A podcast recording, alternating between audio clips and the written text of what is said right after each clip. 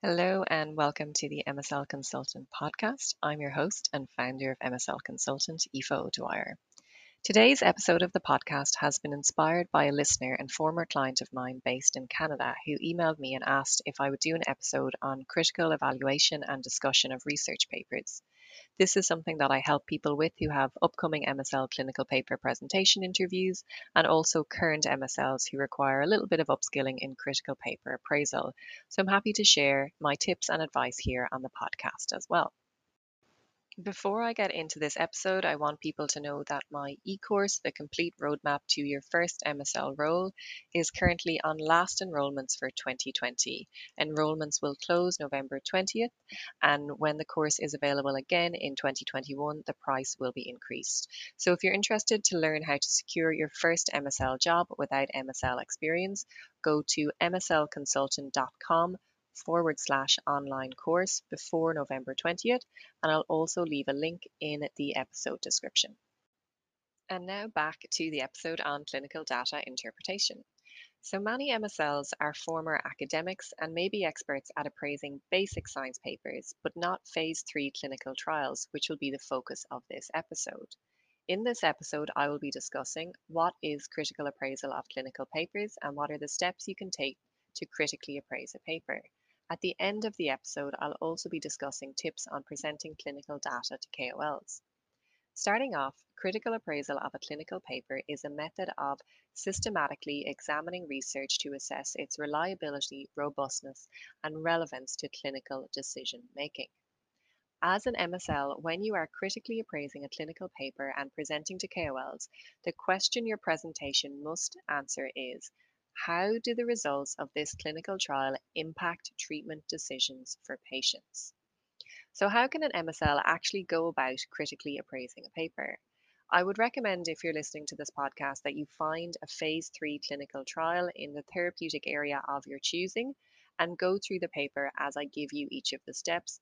It's much easier to learn this way as opposed to just passively listening to, um, to me talk about it.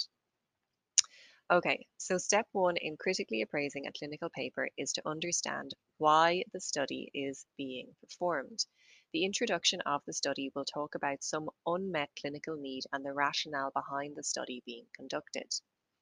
Examples of unmet needs include um, the need for a treatment that's better tolerated, the need for a treatment that can be used safely in a certain cohort of patients, Whatever the clinical rationale for the study is, it will be included in the introduction of the study. So if you have a clinical paper in front of you, read the intro, find that reason, and highlight it.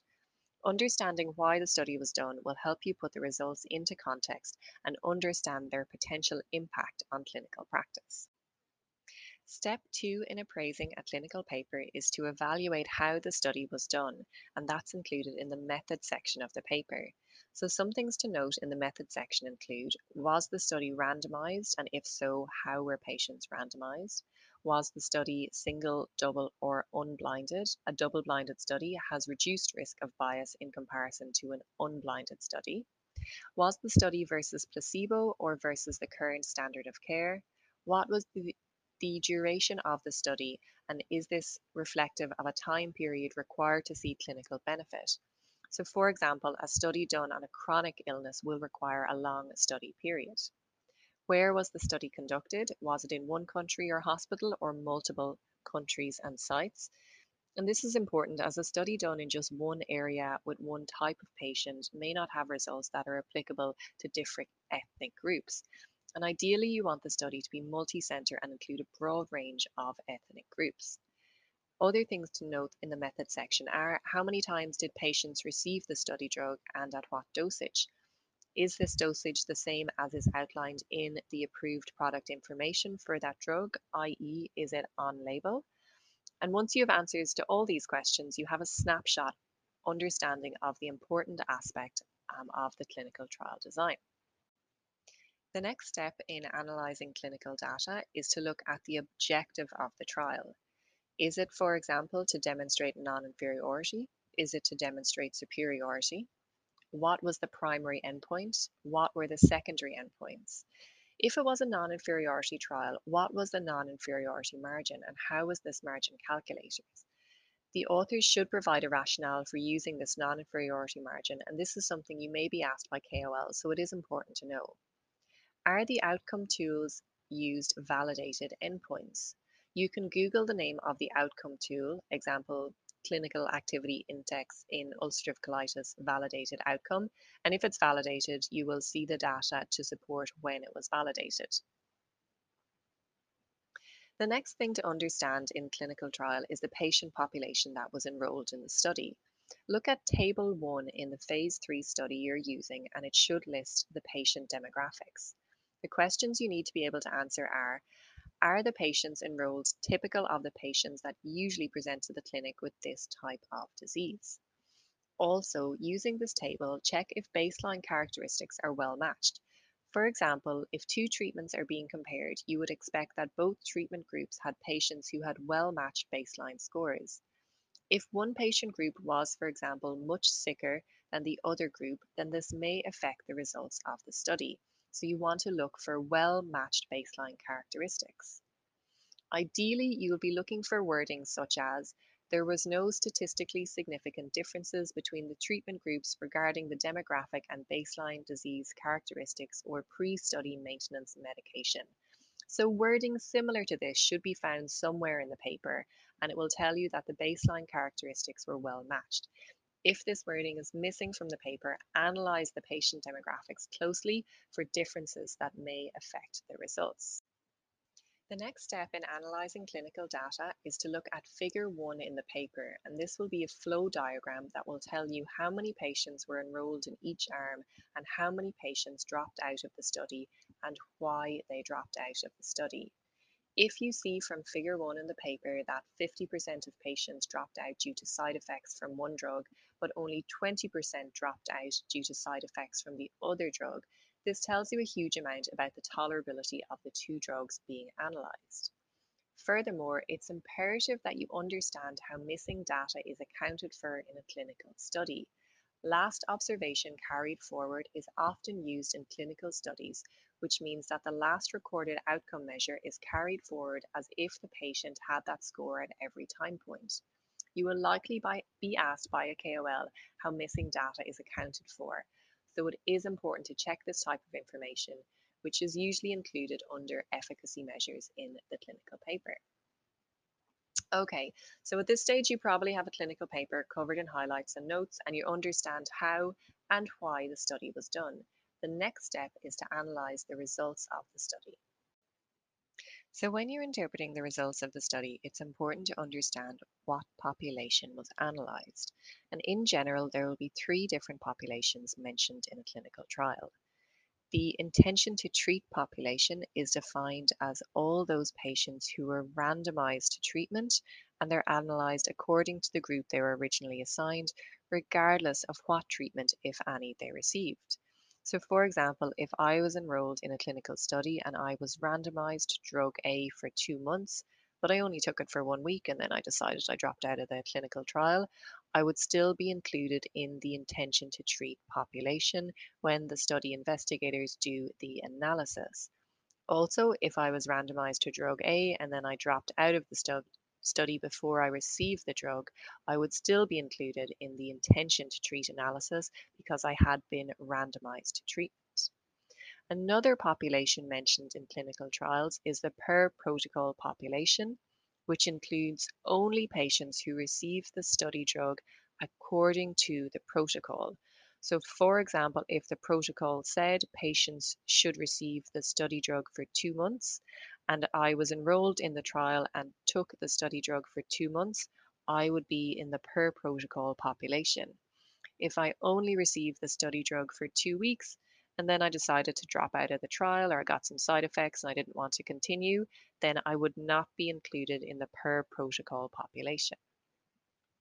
And the third type of population is the safety population, which is defined as any patient who received at least one dose of the study treatment, even if that is placebo. So knowing what patient population is being analysed in your study is really important as this could be easily asked by a KOL. So when you're looking at the results, you want to identify the results of the primary efficacy endpoint and also what population is being analysed. Once you have analysed the results of the primary endpoint, you can then analyse the secondary endpoint results. Something to note in clinical trials is if the secondary endpoints are pre-specified or not. Pre-specified endpoints are those which the investigators decide to analyse before the trial starts. Non-specified endpoints are also referred to as post-hoc analysis, which is essentially when after the study is completed, the investors say, you know what, let's also analyze this um, in the patients. So post-hoc analysis can yield interesting results for further investigation, but clinical practice should not be based on post-hoc analysis as the results are not as robust as pre-specified endpoints. Another thing to note with secondary endpoints is the most important secondary endpoints will be included in the abstract of the study. So if you need to quickly prepare for a KOL meeting, you don't need to study all the secondary endpoints um, that are included in the study. Just focus on those that are listed in the abstract of the study. The next step in analyzing safety data, uh, the next step in analyzing clinical trial data is to analyze safety data in the trial. So this information is so important for KOLs and clinicians because they need to know what are the potential risks a treatment has for patients. Table 3 in um, a clinical paper will usually list the adverse events for the clinical trial. So when you look at this data, you want to know what the most common adverse events are, but also what serious adverse events, if any, occurred and the incidence of adverse events.